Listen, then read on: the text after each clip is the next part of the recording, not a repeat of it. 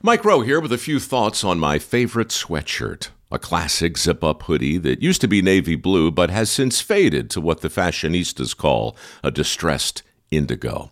It's 13 years old, soft as a flannel bathrobe, and after a few hundred dirty jobs, demonstrably and undeniably indestructible. This is the kind of sweatshirt girlfriends like to permanently borrow, but I've held on to this one because I got it from American Giant. American Giant makes all their stuff right here in the USA so they can control every link in their own supply chain. That matters because when you buy American Giant, you not only get great quality, you create jobs for people in factory towns all over the country. No pressure, but if you give a damn about the business of making things in America, you got to support the companies who are doing it right. Go to american-giant.com slash Mike to get 20% off your first order. That's american-giant.com slash Mike. What is going on, everybody? Welcome to Baseball America Draft Podcast. I'm Carlos Collazo, joined by Peter Flaherty, uh, the young stud here that we have covering college baseball, covering the draft. Been really excited to hop on a podcast with Peter for the first time here at Baseball America. I'm not sure if this is his podcast debut at Baseball America. I know him and Teddy have been working on some college podcasts as well, more focused on the competitive environment of college baseball. Um, but I'm excited to have you on here, Peter, and to, to get you onto the audio feed of Baseball America and to just talk draft with you. So, how are you doing, first of all? How awesome. I'm, the season?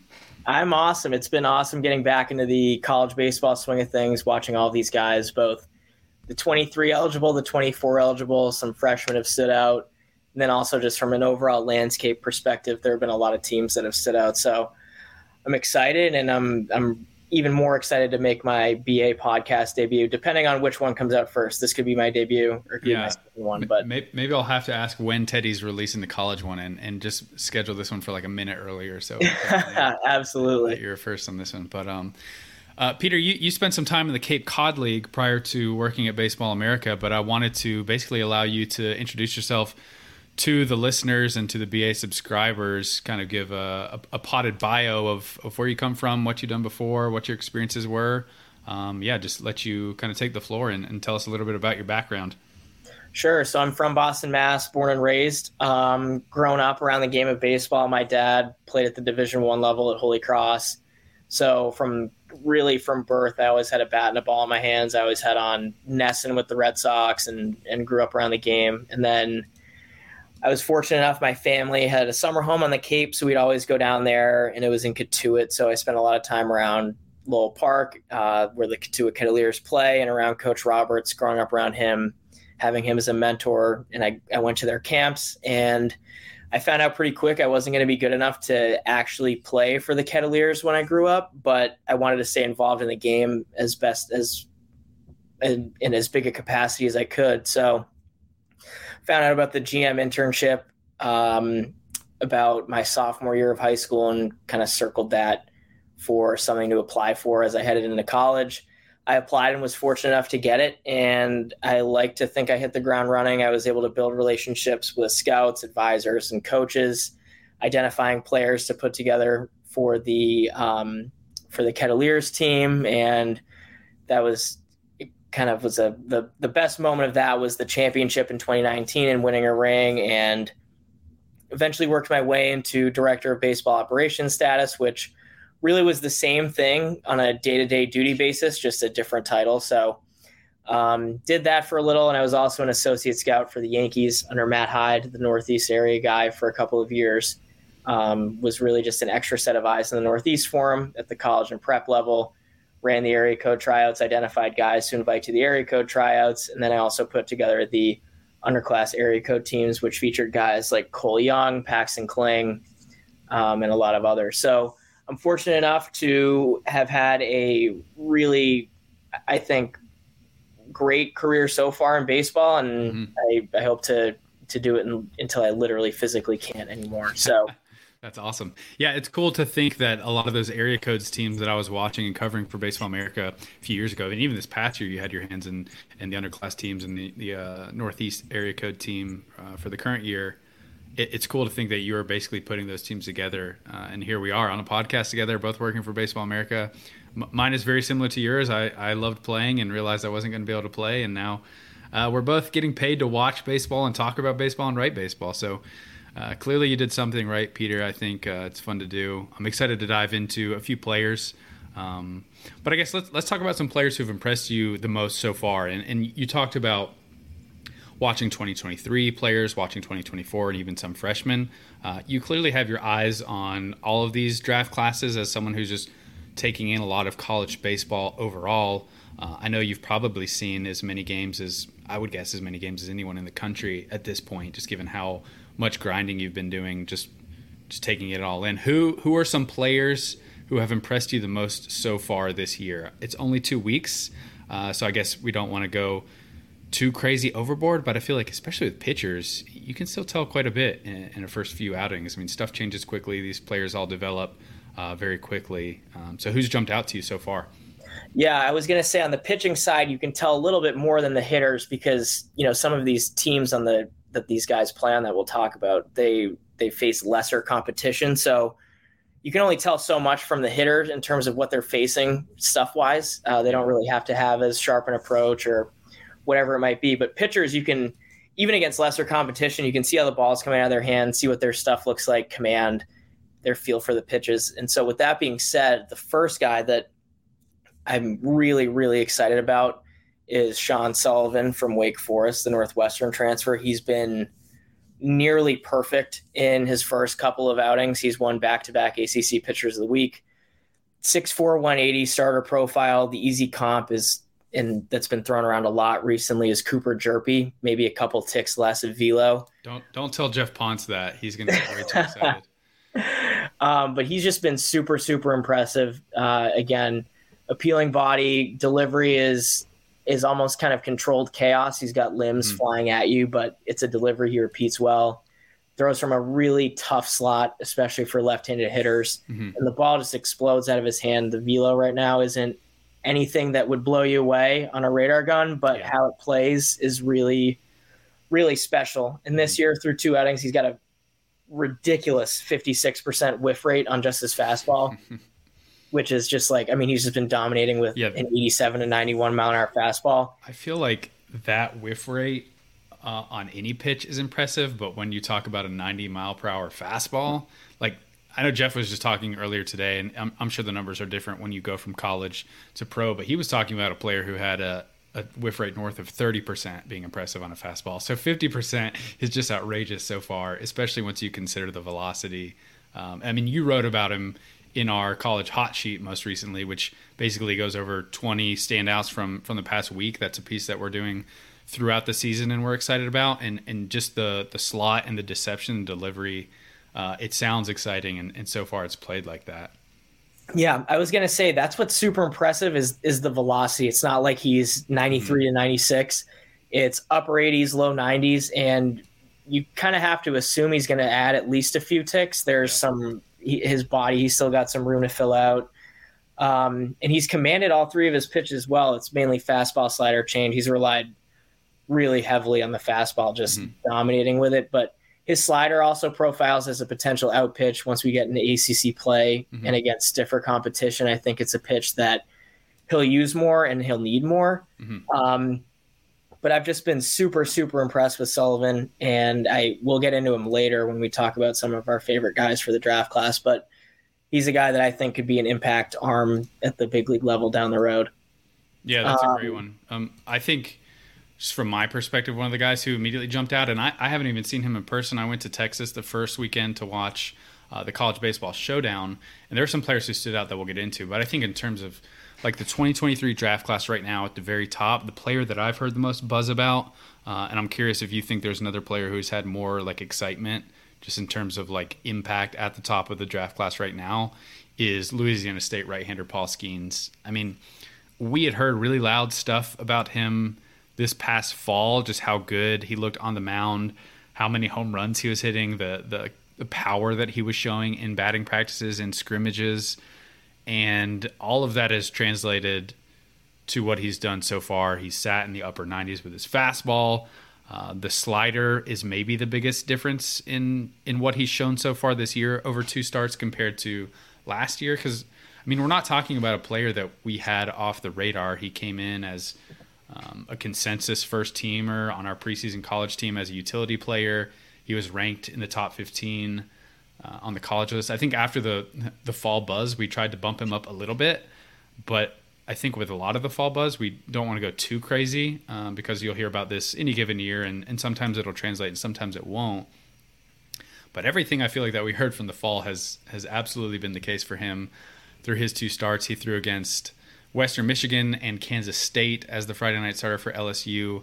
12 innings, 23 strikeouts, three walks, and the slider has been a little bit harder. It has been uh, more RPMs on the pitch, and just the the depth and the horizontal break of the pitch. I feel like is pretty significantly stepped forward. It, it looked just visually, it looked like it was moving a lot more.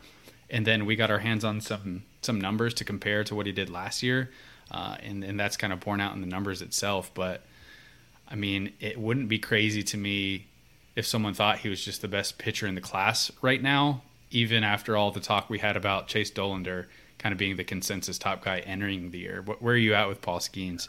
I was going to say there was something you said in there that I, I, think describes his status perfectly. Was he was firmly on the radar, everyone's radar. Skenes made himself a household name um, as a true freshman at Air Force, but um, in terms of being the first overall draft selection, I think he's a guy that even in just two starts has joined Crews and Langford um, in that like who are you going to take one one kind of tier. Mm-hmm. Um, the slider, like you said, is the I think the biggest development with him and a testament to what Coach Wes Johnson can do with really good clay like. Skenes and other arms that they have coming through and will come through. Um, and it grades out. And just watching his two starts, I hadn't seen him in person. I watched both um, just via stream, and yeah, it, that's what I did as well. And it looks like a 70 grade pit. Like I would be comfortable sticking at least a 65 on it, probably a 70. Um, it's got a mm-hmm. lot more horizontal. Before this year, it was a little bit more of like a cutter slide type of deal. Yep. Um, but now it is firmly at plus, probably a double plus pitch the fastball velo has he's been able to maintain it through an outing and through multiple trips through an order. Like his first start, he was in February when in in a cold weather start, he was up to 98 on his 98th pitch of the day, which he dotted for his 12th strikeout. Yeah, so that's what that's what impressed me about him. It impressed me about Hagen Smith, who we can get into a little bit later as well. It, it's almost shocking to me how easy some of these guys have been able to hold their velocity because I was watching, and I think it was the first start of the year in the fifth inning, he was still sitting 96, 97 consistently, and it didn't seem very effortful at all. I don't I don't think Skenes is ever a guy who's had massive effort in the delivery, but it looked a little easier and a little looser than it did for me last summer. And just the fact that he was able to hold it. I mean, I guess there's a chance that it, it'll tick down as we move throughout the year, but he's a big, strong player. He's got he's got ton of mass behind it. The operation looks good. He's a good mover on the mound. Um, it's it's huge up arrows for for Paul Skenes at this point. Yeah, I was going to say there's ease of operation. He's athletic. Um, the intangibles are off the charts with the 80 makeup.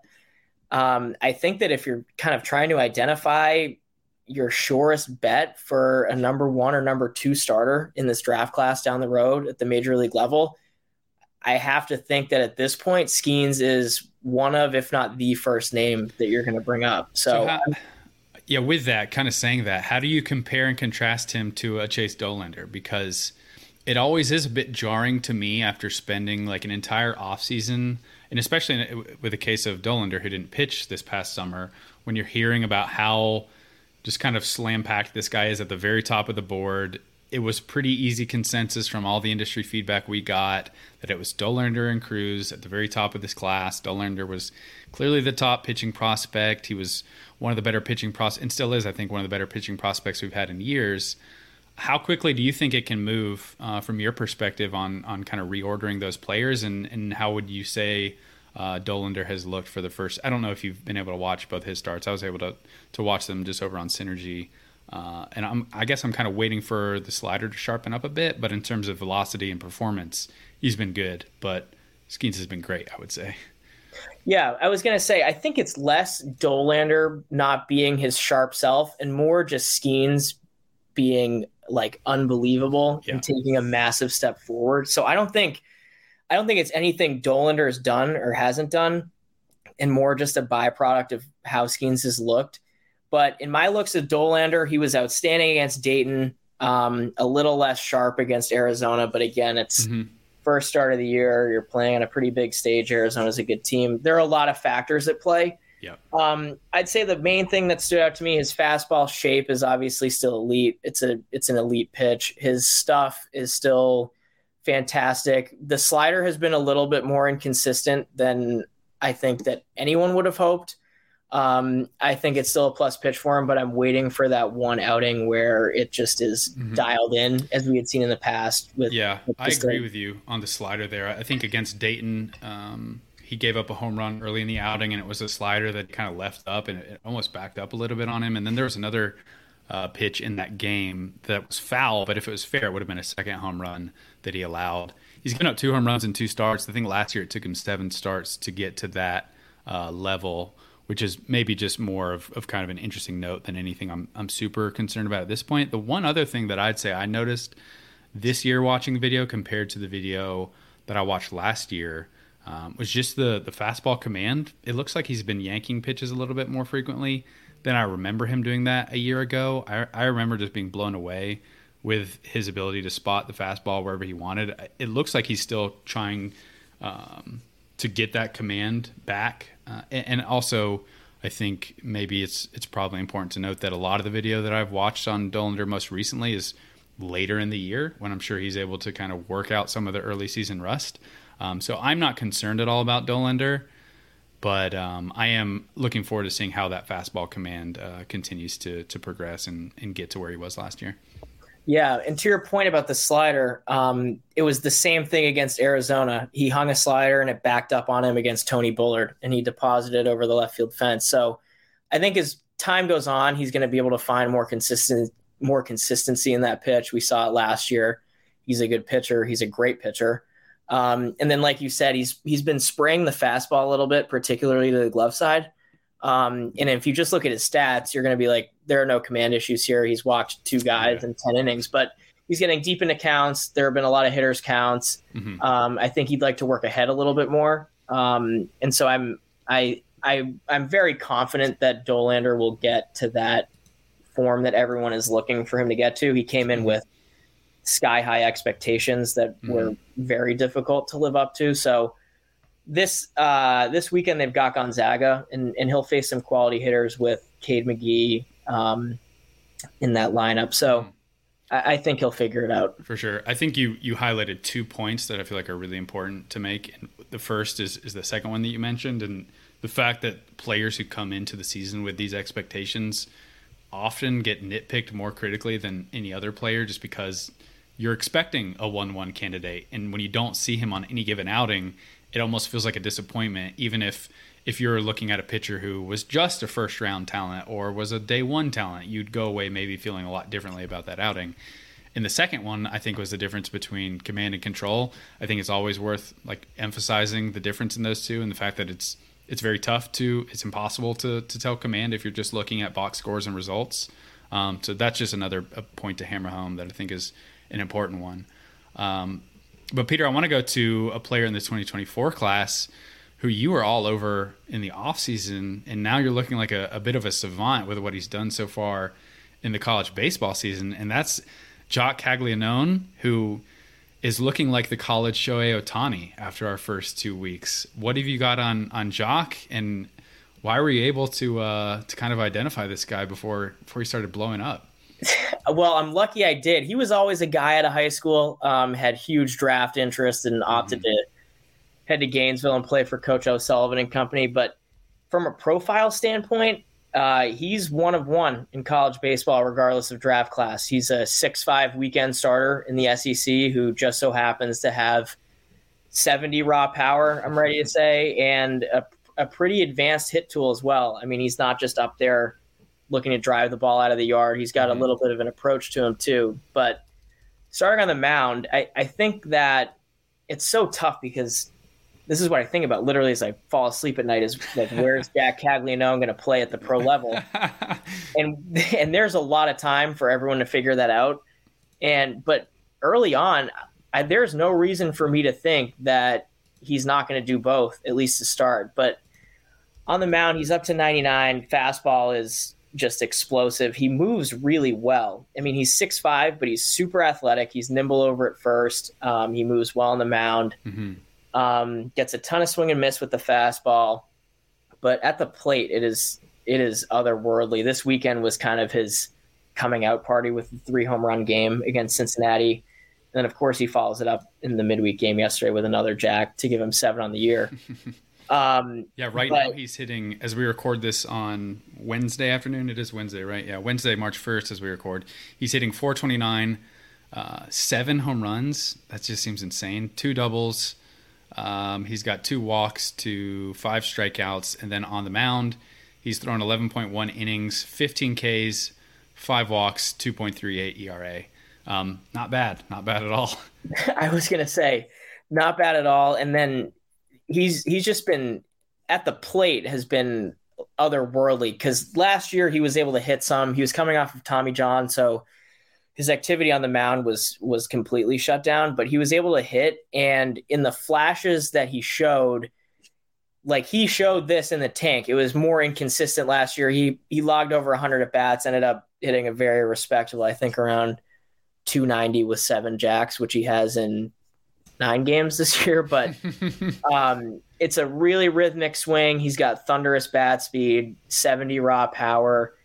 Um, there aren't really a ton of moving parts to it. Like I said, he's got a, a really good approach to him as well. Mm-hmm. There are the miss rates are a little bit high, but like I'm not going to nitpick impact, it. Yeah, I, I'm not going to nitpick that based on what he's doing. If he was hitting like 230, then maybe I would. But I mean, the exit velo of 118 uh, this weekend was mm-hmm. that was maybe the most impressive, and then he the other two home runs were like 110 and 115. So he's a guy that I know that we'll talk about guys that we're in love with for the 23 class later, but already for 24, I think he's he's right in that picture to be selected first overall.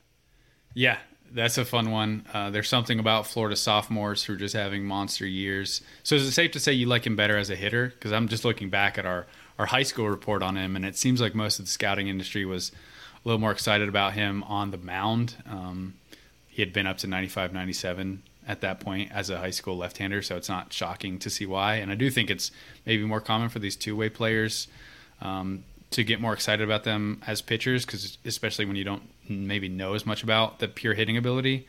Um, but it sounds like you're more excited about him as a hitter if you had to pick one. Yeah, I was gonna on the mound he his pro future might be out of a bullpen. If a yep. team were to use him, I could see him being kind of a shutdown late inning guy. Um, I think he screams that. Mm-hmm. Um, and then at the dish, I I think it's going to be really hard to take the bat out of his hands eventually, just with the impact that he's already had, um, the exit velos he's posted, um, and also combine that with a hit tool that looks to be above average. I think that that's a guy who you're going to want to impact the middle of your order as mm-hmm. a pro organization. Um, so I, I, think his future is eventually as a full time hitter. Um, but I wouldn't be totally shocked to see a team try him even as a starter in mm-hmm. professional ball or even as that kind of late inning reliever where I think he could really um, be lights out. Yeah. And hey, Bubba Chandler did the two way experiment for a few years early in his pro career. It looks like he's probably going to start pitching full time now this year, but teams seem more open minded to at least letting players attempt the two way situation, uh, certainly early in their careers. Uh, maybe sometimes they do that just so they can sign a guy, but hey, uh, the option is there. Another player that I wanted to talk about who impressed me, um, and this is because I saw him in person uh, and also because the performance is great and I'm curious what you think about this player. It's Brayden Taylor, Texas Christian third baseman. Uh, he was phenomenal for me at the College Baseball Showdown. I think I entered the year really liking him overall, just because I, I love players who have advanced approaches. And he, I always used to say, oh, Corbin Carroll has the best amateur approach and batting eye that I've ever seen. And I think Taylor is probably uh, maybe Termarr Johnson was here as well last year, but I think Taylor certainly would jump into that category for me, just with what he's done in the first two years, how he looked this past weekend, the chase rates. He consistently walks more than he strikes out. He has good bat to ball skills, and I think if you just look at the numbers, maybe you could you could think, oh, he's just a passive hitter uh, who's looking to take a walk. That's that's definitely not the case. I think he just has a very advanced approach. He knows what he's looking for. He gets into good hitters counts, and then when he's in good hitters counts, he looks to do damage. Um, I think there might be a question about what the overall impact is at the end of the day. He's not the biggest player ever. The exit velocities uh, from 2022 are more just kind of middle of the pack. Um, but this year he's shown some power to the pull side, and I think he does everything well from a defensive standpoint, a running standpoint, a throwing standpoint.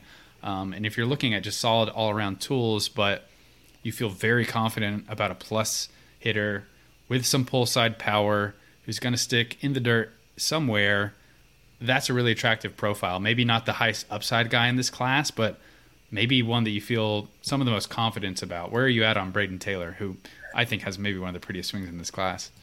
I agree on all fronts. I, I know he's a guy that you and I are both high on. I saw him mm-hmm. this summer and last summer a lot on the Cape, and I was blown away even as a freshman. Like you said, the approach was what stuck out. Is what stood out immediately. Yeah, um, his ability to read spin out of the hand, see the ball. Um, he's not a passive hitter in the slightest. Like you were saying, he just he knows exactly what he's looking for. Um, he's able to identify pitches kind of in his go zone and just pounce on them. Mm-hmm. Um, the chase rate is down. It was 13 percent in his career. His first two years with TCU is down to 11 percent right now. And the the two times I think it was two times, or at least two that I remember off the top of my head. Opening weekend, when he swung and missed, they were not like bad swings. They were basically him in a two one or three one count. Seeing a changeup is actually a really good pitch. There was one changeup that was thrown in a three one count. He was looking fastball and took a just fantastic swing and swung over it, which I have no problem with that swing and miss. And I think in general he's a guy who's just not going to have very many of those poor swing decisions. But I didn't mean. I agree. I think the yeah, I think the approach is going to stick. Um, even just like looking at the, he hasn't seen a ton of secondaries, but the chase rate is also really low on secondary pitches. Mm-hmm.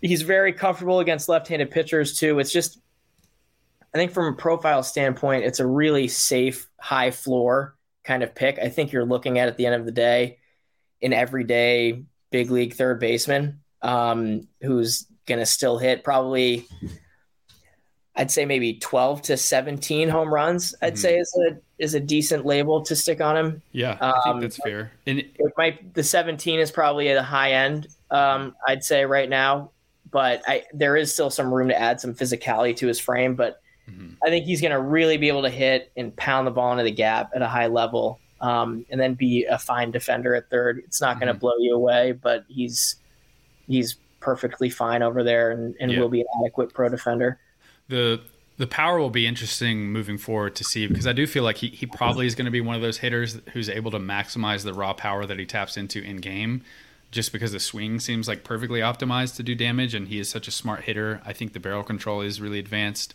Um, but like you said, I think there's a little bit of room to add some strength. He's listed at 6'1, 180 right now, still a pretty lean body. Uh, and he actually turned in some better run times than I expected. I got one plus run time out of the box.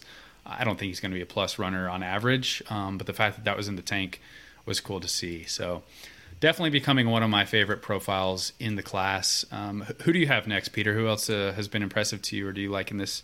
Uh, I'd say in the first two weeks of the season, who's impressed you? It doesn't doesn't have to be 2023 class, community class you want. Sure. I guess I'll jump back to the 2024 class and say Nick Kurtz. Um, yeah. He's another first baseman, like Caglianone. Um, but for my money's worth in the 24 class, I think he might have the the best pure hit hit tool. It's a it's a lofty label to stick on him, but I've talked to a lot of scouts mm-hmm. in these first couple of weeks who have seen him, and they are blown away. Even after the freshman year he had, which was outstanding, um, this year he's just taken it to another level. It's yeah. an advanced approach, really similar to Taylor. Um, he's got super long limbs, and sometimes with a guy like that, their swing can be out of sync. There's a lot of swing and miss to it Kurtz has a really compact load. He's got a really tight swing. Um, and he uses his long limbs to an advantage. I mean, there will be balls that are like two or three balls off the plate, and he'll just throw his arms and flick it down the left field line for a double because he's got big time natural strength. Um, he's a good defender over at first base. He's got raw power to all fields. People will hmm. discount it because Wake they they'll say that Wake is a launching pad, it's a bandbox. But yeah, I'm I'm surprised that that still happens so often because I mean even with Brock Wilken, uh, he was showing 70 grade raw power at where pretty much wherever whatever field he's at. So I don't feel like it's too terribly tough to figure out the wake inflated homers versus the guys like a Brock Wilken or a Nick Kurtz. I mean, just looking at them physically, I think it's very easy to say that they could hit the ball out of whatever park they're standing in. Yeah, physically, Kurtz is a monster, and like you were saying, none of I don't think any of his home runs that he's hit in his Wake career, maybe a few, but none that I have seen have been kind of cheap home runs or a byproduct of the ballpark in which he was playing. I, I, I think that at least this year for sure, in all four that he's hit, they'd be gone at almost every field in America, probably every field in America. Um, and and he's just got such a pretty swing. He's a he's a barrel magnet at the plate, yeah. and he's got he's got such a great feel to hit, and he's he's an athletic mover over at first base, a great defender. Um, I know people might get scared of the first base profile come draft time, but that's what I was going to bring up next. He's athletic enough where I would not be shocked that either in his Wake career or when he eventually gets to professional baseball next year, um, next summer, 2024 summer, mm-hmm. um, if a team tries him in a corner outfield spot because he moves well, the arm's fine. Um, he could absolutely, I think, hold his own out there. So I'm interested to see where a team might eventually use him. Yeah, that one's fascinating because I think the profile we were, me, you, and Ben Badler were putting together our 2024 overall rankings. One of the questions Ben had was, "Hey, we've got Nick Kurtz and Tommy White, who are two corner profiles, juiced up pretty far." Um, after this conversation, it makes me feel like seven for Nick Kurtz might even be too low at this point. But I do think your point about the profile is an interesting one because there have been some players drafted at the top of the board in recent years: Andrew Vaughn, Spencer Torkelson, Jacob Berry. Um, obviously, it's very early for all those guys in their career, but it's it's scary to take a player who's limited defensively that high. You have to feel confident in the bat. But it really sounds like Kurtz checks off all the boxes to profile there. He sounds like a significantly better athlete than Jacob Berry, who played outfield last year for LSU and didn't look great doing it, and was drafted as a third baseman and got some time at third base in pro ball. So I feel like if Jacob Berry can get a, a tryout at, at, third base, then Kurtz can get a tryout in, in, a corner outfield spot. It might be tougher for him to play third base considering the handedness, but um, yeah, he sounds like a good mover. Yeah, I was gonna say, and no disrespect to Jacob Berry, but that's also a great point that if a team's willing to try him in a different position, um, just given what we know about his defense, uh, to put it that way. Um, I, I Nick You're Kurtz will do just fine in a corner outfield spot. I dating way back actually to to my area code days in 2020, my Yankees days. Um, mm We actually had him in right take some reps in right field at a workout, and the body definitely hasn't regressed. It's probably progressed into more of a pro physical body. Um, and he was just fine out there. The the arm was average, moves awesome. well. Um, and again uses his long limbs to his advantage. Um, gets to gets the balls pretty easily. Doesn't take a lot of stride. So, um, yeah, I, I, think he's right there with Jac Caglianone and Vance Honeycutt and in that kind of A tier of 2024 draft guys. And I know you've got another one that might be in that A tier, at least in arms, down in um, down in Arlington. Yeah, Hagen Smith is a left-hander in the 2024 class. He was probably the most impressive pitcher that I saw at the College Baseball Showdown, and, and just the raw stuff that he showed. It's it's almost similar to how we were talking about with Paul Skenes, the ability to hold that velocity deep into his outings. I think I had mentioned it to to you guys in, in our BA Slack while I was watching the game. It was the fourth inning, I think, and he had just finished, and I hadn't seen a fastball slower than 94 miles per hour uh, this year after two games. He's averaging 95 on the fastball from the left side. The slider has looked like a plus pitch. It's 86 to 87, 88. I mean, there are a couple pitches that, that were classified as a cutter at 90, and I I don't really think that it's two pitches. It, it could be two pitches, but it, it, pretty much looked like just a hard slider to me, given the movement that the pitch had. I'm not sure if you have the the data up on him, uh, Peter, to clarify if he is throwing a slider and cutter. But to me, it looked like one pitch that kind of blended in shape a little bit, but was overall pretty consistent. Um, and his ability to maintain that stuff. The strikes that he threw, he dominated. And I'm trying to think of the last time. I, I guess I'll just say that anytime you see a left-handed pitcher throwing stuff like that, you immediately get really excited. I was expecting to see low 90s velocity and more of like pitchability. Um, I guess thinking back to our high school reports, because he also dominated in high school at Texas. I think he threw like seven no hitters during his uh, spring season as a senior, but scouts at the time were very hesitant because the competition he played was so bad and he was just shoving against some of the better hitters in college baseball. So that was a fantastic start to see. Let me see his first two starts this year. Uh, it was against Texas. He threw five innings, struck out eight, walked two. Uh, against Eastern Illinois, he threw 4.2, allowed three hits, struck out six, walked three. He still hasn't allowed a run. I do think there's a bit of effort to the delivery. It's not the it's not the cleanest. It's not the easiest. Um, but he repeated the release point pretty well. Uh, was around the zone enough to let the stuff play. Um, so it's just a really exciting power left-handed pitcher who I imagine is going to jump a few arms in front of him uh, on our next 2024 update. He was fun to watch. Yeah, I, I, think so too, and that's awesome. You got to see him in person. Um, and from a delivery standpoint, I think that, like you said, it's something that he'll have to clean up eventually. Um, but for now, it, it kind of plays into his strengths with the stuff he's got because it's a delivery that he can repeat well. It's a really tough slot. It's kind of a low to mid three quarter slot. Mm-hmm. Um, but there's also some deception with his lower half movement. There's a little bit of, I, I think, at least from a deceptiveness standpoint, some positive herky jerkiness. It's like yep. the hitters are really off balance. Um, and I was, I'm with you. The fastball velocity uptick was was really great to see. I was not expecting him to average 95 on that pitch um, let alone get up to 97. in the slider, again, I, I, think it profiles as a as a plus pitch and a true out pitch down the road. Mm-hmm. Um, and then that development of a third pitch um, will be key for him. I'm I'm interested to see what emerges as that. But like you said, I think I was looking at synergy on him before we got on, and and there were a couple of cutters mixed in there, and I'm not sure if it was intentional or mm-hmm. if it mm-hmm. was kind of a shorter slider, but. Yeah. Um, again, he's a lefty start. He's a lefty guy, pro starter, I think. Um, and he also and that, pitched. And this is just a random nugget. On, I was looking over like how I was writing up his his delivery, but he also threw from the first base side of the rubber, which I really like when when a left-handed pitcher can get on that side of the rubber and actually still throw strikes because that just adds to the deception. I feel like.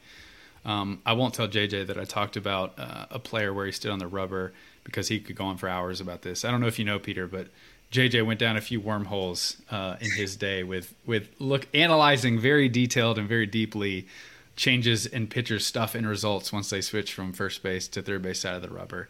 Um, but I digress on that. Is there any other player that you want to mention who's jumped out to you before we get to maybe your overall thoughts on this year's draft class? Yeah, Hurston Waldrep was the last one that has really jumped out to me um, at Florida Southern Miss transfer. Uh, he's always had some of the most explosive stuff at the college level, even dating back to last year as a sophomore.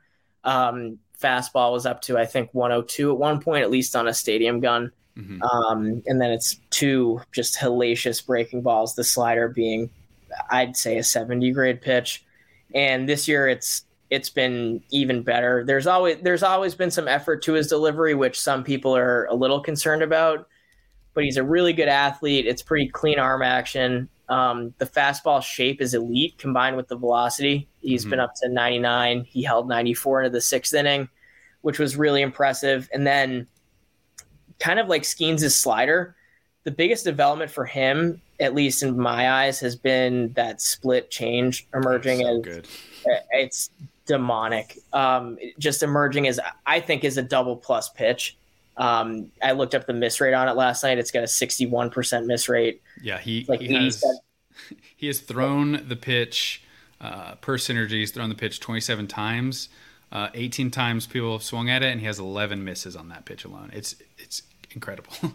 and he's comfortable throwing it to both right-handed and left-handed hitters. It's hard at 87, 89, but it just absolutely dives off the table mm-hmm. like five to seven feet from the plate. It's it's it's a really special pitch. So he's got three plus pitches in his arsenal. Um, I, I, mean, I, I think he's definitely a starter at the next level too. Um, and he moves super well. It's really clean mechanics. He he cleaned up his delivery a little bit um, this summer down at the, the USA Collegiate National Team. He kind of ditched some unnecessary movements. Um, so he's a guy that has emerged like Skenes, maybe not into that one-one conversation, but I it would not shock me come draft time to see him go in the first 12 to 13, 14 or 15 picks. Yeah, it wouldn't shock me if he he went top 10. I think the last few years, it feels like we really haven't had as much impact college pitching as teams really want to pick at the top of the draft. And the early returns this year are so good on that front, even just with Skenes and Waldrep. I mean, Dollander has performed, Rhett Lowder has performed and been solid. I'm sure that Lowder specifically might be a little polarizing in terms of teams looking for impact. Um, I don't know how much projection there is on Lowder, but I also I don't necessarily know that you need to project a ton on him to, to get a quality player. But but I'm with you on Hurston Waldrep. He was always super exciting for me. I think the arm speed maybe stands out as some of the best arm speed that I've seen in this class. I do wonder how his reputation as a starter or reliever um, will kind of progress this year. I have a few concerns about just the control overall. Where where do you stand on the control? Because for me, I guess what's been very impressive this year is his feel for that changeup has been excellent. I mean, that pitch has been in the zone, getting a ton of whiffs. I think he has a history of having just kind of fringy strike throwing, um, and there was some effort, but but you made some good points about him cleaning up the delivery. I do think he's a good athlete. I still wonder though, what is he going to be like over a full season as a starter? If you had to put like your your percentages on it, I, I'd guess entering the year I was maybe like 60 40 starter reliever, so pretty pretty decent reliever risk. I'm not sure how much I've changed on that. Yeah, I, I think that while his first two starts have definitely been encouraging and have and have looked really good, like you said, he still gets into some spells where he'll spray a little bit, he'll have 30, 35 pitch innings. Um, but I think that with that development and also feel for the changeup, which has been most mm-hmm. impressive, his ability to kind of manipulate it um, and throw it for strikes and also yeah. get swing and miss with it. Um, I think it's 65 35 maybe right now. Okay. Um, at least in my eyes, I think he's 100% trending in the right direction. I agree. Um, if he can keep this up, I'm really curious, like you said, to see where he to kind of see where the stuff is in May after a full season mm-hmm. um, as a weekend starter in the SEC, and if it's still holding up how it is now, then I mean, I think he's a bona fide starter um, in a front end one at that. It wouldn't be surprising at all for me if he wound up pitching on Friday nights for Florida, although Brandon Sproat has been plenty good at times as well. Um, but let's get into thoughts on the class overall, unless there's another player that you want to still touch on, Peter. Uh, I've, I've talked about how much I really like this draft a, a lot at this point. I feel like the combination of getting elite high school players to campus like Dylan Crews or Jacob Gonzalez, who who may have been able to sign out of high school more easily if we didn't have a five, five round draft. Uh, the quantity and quality of college shortstops is something that we haven't had in years. And the addition of before the year, just Chase Dollander topping the college pitching class, but now guys like Skenes, guys like Waldrep, guys like Rhett Lowder. I feel like it's just a very strong class overall, and maybe one of the ones I've been most excited about since I've covered the draft. Since I'll say going back to 2018, even though I was like partially involved in 2017, um, I I really like this draft class, but I think I like it more than the industry based on the feedback we got on our preseason polls. How how do you view this year's class right now as we as we sit here today? I like it a lot, and I'll always be partial to it because it's my first class working at BA, so there will always be a soft spot for it. But I think from a talent uh, perspective, it's really exciting, especially at the college level. Like you said, this is maybe kind of the um, we're kind of seeing the. I wouldn't necessarily say the benefit of the COVID draft, just because no one would have wanted that under the circumstances. Yeah. But we did see a lot of high end talent that probably would have otherwise signed if there wasn't so much unknown, um, just in that whole time period. But like you said, it, that top half of the college class, and and there are even guys that right now are in the second or third round um, that are really good prospects. Um, so that excites me a lot.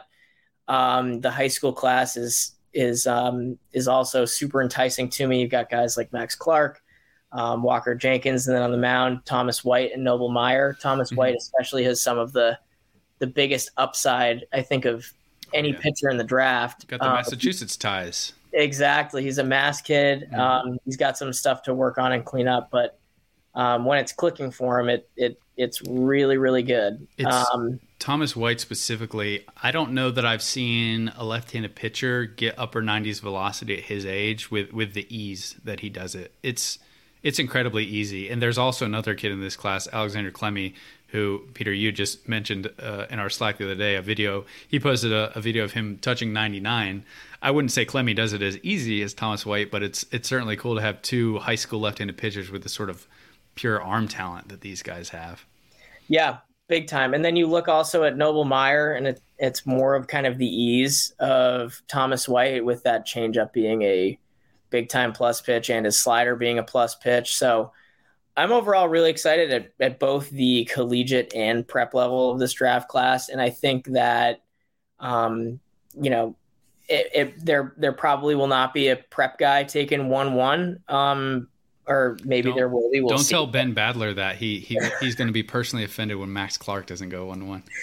Yeah, I was going to say there might not be a prep guy taken one one, but man, they're the the top half of this prep class and and the guys that are kind of first and second rounders right now. They're a mm-hmm. really exciting group. And then I know we've also heard of some guys that have performed really well early on who may have not been on that kind of top 100 to 200 radar mm-hmm. that are really trending in the right direction and have a chance to hear their hear, hear their name called at some point on day one or very early on day two. Yeah, I, am very high on it. I think the only two areas that I'm really pessimistic are catcher, and Kyle Teel is doing a lot to uh, alleviate my concerns there very early on for Virginia. He's been just hitting everything. Um, and then left-handed pitching, even though we just finished talking about Thomas White and Alexander Clemmey, uh, I think there's probably less depth of left-handed pitchers than you would typically see. But that also could be the fact that the last two years, I think we've had pretty solid groups of of classes just for left-handed pitchers specifically. But overall, very excited about the class. Uh, Peter, last thing for you, um, because I've already kept you here longer than I told you, but you just had too much good stuff to say about these guys, so I didn't want to cut you off. Uh, who are some of your personal cheese balls in this class? And I think uh, personal cheese ball is a phrase that's, that's been a BA phrase for a while. It basically means a gut feel guy for you, someone you like either more than, than consensus or someone who's ranked lower uh, that you're really high on. So while I love Dylan Crews, uh, and I'm sure you love Dylan Crews, he isn't exactly the guy who would count here just because, of course, we all love Dylan Crews. Uh, but are there any players ranked lower, and I'll let you kind of draw that line wherever you want. I think it's interesting to talk about players wherever they are on the board. Who are some guys that, that you're personally pretty high on or excited about? Sure. I've got two um, that jump out right away that might not have that day one rank right now. Mm-hmm. Um, but I think that come draft time, and even if they aren't ranked in that area come draft time, I'll still be pretty high on them. Um, the first I talked about him at length earlier in the podcast is Sean Sullivan from Wake. I yep. think that the the Cooper Hjerpe comps are real. Um, and not just comping him to Cooper Hjerpe, um, just looking at him as in his own body of work, I think that the upside with him is really, really high. Um, I think that there is top two starter upside in there, especially if he can get into that velocity um, and can continue to perform at a high level. And he's just a true sophomore um, which is even more impressive because he's a part of this draft class based on his age. Um, but there's always the option that he'll he can go back to Wake Forest for another year, which mm-hmm. is scary to think of him pitching to college hitters again next year. But um, you know, assuming he keeps performing at this level, I mean, there's a chance that that he hears his name called on day one. I know personally right now, and I've always been super bullish on him, even when he was a high school senior um, at Tabor Academy up here in Mass. Um, I'd personally take him in the top 55 picks or so right now, which again, lofty, but I, I'm that high on him. Hey, you got to stick with your guys. Uh, that's a good one. Uh, one of mine is probably Adrian Santana uh, out of Miami, Florida, Doral Academy. I always have a, a, soft spot for high school shortstops, and he's a switch hitter. One of the best defensive defensive players in the class. Uh, I loved the swing the first time I saw him. I think it was PDP League last summer. I saw him for the first time, and it was super easy from both sides of the plate, very clean. Uh, snuck a few balls down the line over the fence. Uh, and I've just heard nothing but good things ever since then. I think we probably have him a little lighter um, than where he's going to be on our next update. He's he's right outside the top 100. But if he was a couple inches taller and a little bit more physical, I think we'd be talking about him in that same tier of, of high school shortstops like a Colin Houck or a Roch Cholowsky, uh, up in that range. I think he's just very polished. I'm curious to see how high he's going to move on our board uh, at the end of the day. So that's one for me. But do you have any others you want to mention? Yeah, Santana's a great player. I'm with you that he's a guy that I'm also really excited about. Mm-hmm. Um, and also, I, I love those South Florida guys. Um, I think they're always really good players. Um, I love Colton Ledbetter at Mississippi mm-hmm. State. Um, i know glad you chose him because I feel like he is one of the uh, biggest helium bats in the country right now. Yeah, people were wondering kind of how he would do heading into Mississippi State, and again, he still he still has to play the SEC, go through the SEC gauntlet. Mm-hmm. Um, but early on, he has done nothing but impress, and I think has even exceeded everyone's expectations. He's a super athletic guy out in the outfield. Um, but at the plate is where he's he's blown me away. The other night he posted an exit velocity of 116. He's getting the ball in the air. He's got a really good swing. Um, he's got good bat speed. It's really you know he gets on plane early and mm-hmm. it, it, it's easy backspin. It's it's a little bit of a pull heavy approach right now, but hey, with I those think, results, I think that's fine. Yeah, I was gonna say he's hitting 400 right now through I think nine, nine games. games. Yeah, with... nine games. He's hitting 400. He's got three three homers, uh, a triple, three doubles, nine walks, seven stolen bases, and four punchies. Yeah, I was gonna say, combined with the impact numbers, he's also got seven bags. He's an above average runner, which allows him to play well in the outfield. He's got good range out there, um, and then the approach has been stellar. Um, it's not just kind of an all or nothing guy. So I think that Ledbetter, I'm not sure where exactly we have him ranked, but I know that he's in the he's in the 100 to 200 range. Um, trying to see exactly where I have him. I think he's around 130ish right now. So we had him like top five rounds ish, but that feels. I'm looking at that now and I'm like, oh man, I want to move him up. yeah, and I was gonna say, I know that in the coming days, depending on when this comes out, we we did a draft exercise too. I think that yeah, go ahead and spoil it if you want, Peter. I think yeah, no, I wasn't listening to this. You can you can go check it out on the site. Yeah, I was gonna say make sure to check that out because there are um, there are a lot of picks that that both Carlos and I are excited about. But yeah, um, yeah, Ledbetter is a guy that I'm really I was in love with him after his summer in the NECBL, which um, for those listening, it's probably the second best summer collegiate league besides the Cape, and he went out there and dominated, won the MVP, 11 home runs. He he had big time impact with Wood. Again, exit velocities over 105. So he's got the makings of someone who eventually is going to play his way into day one status, if he hasn't already. Yep. Well, awesome, uh, Peter. I think that's all we had today. Uh, thank you for coming on. We're going to do this regularly. It was a blast. I hope you guys listening enjoyed it. Um, before we get out of here, Peter, where can people find you on Twitter? Is there anything you have coming up over the next few days? Anything people should be on the lookout for, whether that's your content or just things uh, from a college baseball or draft landscape that you think people should know about? Uh, sure. time to plug whatever you want. Yeah, on Twitter, I'm at Peter G. Flaherty, just my name. Um, and then I like to think I do a pretty good job of covering the college game on a daily basis with um, posting clips, talking about guys that may have stood out, um, talking about games in real time if there's a really good game going on. Um, and then on the BA site, I do a weekly kind of what to watch for, which will come out on Thursday. Well, yeah, if you're listening to this on Thursday tonight or tomorrow being Friday morning. Mm-hmm. Um, and then I also collaborate with Carlos on our weekly hot sheet with 20 guys that we just read a little blurb about who performed really well, um, which is a lot of fun because we kind of take track record out of it and just mm-hmm. centralize what we do to a three game stretch.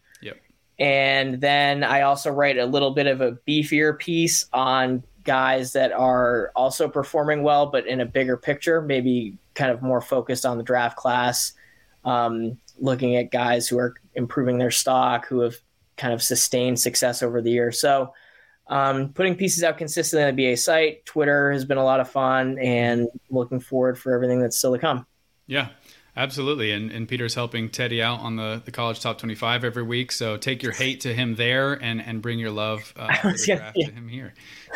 I was going to say the fan, the fans on Twitter, that was the one thing I was so surprised about was like, they are ruthless, but I, I was going to say, I kind of like it because it shows that people are really into the college game, which mm-hmm. I think was up until the last couple of years was always really overlooked. But I love seeing fans passionate about the game, passionate about their team Um, and I'd love to chop it up. If you want to hop in my DMs or just at me and say like these rankings suck, like let's talk about it. And I'll I'll go through my rationale for it, and we can have a polite disagreement. Oh, Peter, you sweet summer child, you the the the glowing eyes of of doing this very early on. You're going to regret that at some point, Peter. You're going to get tired of. No, I'm just kidding. We we do love uh, chopping it up with you guys on Twitter. Uh, so so Twitter's handle is there. Uh, we can link it in the show notes. I'm at Carlos A. Collazo. Same deal uh, for me. If you guys ever want to chat on Twitter, I'm there. Uh, but Peter does an excellent job putting out clips, keeping you guys up to date on the college scene, on the draft. So definitely give him a follow. Um, that's going to wrap it up for us for this this week's podcast. I'm not sure how often we're going to do this draft podcast, but um, it's definitely going to be regular, what, whatever tempo or uh, schedule we, we kind of pin down. But um, looking forward to the next one. Uh, and for Peter, I'm Carlos. Thanks for listening, everybody. Thanks for supporting Baseball America and subscribing to the site. If you do, if you don't, maybe think about it. Um, but yeah, until next time, see you later.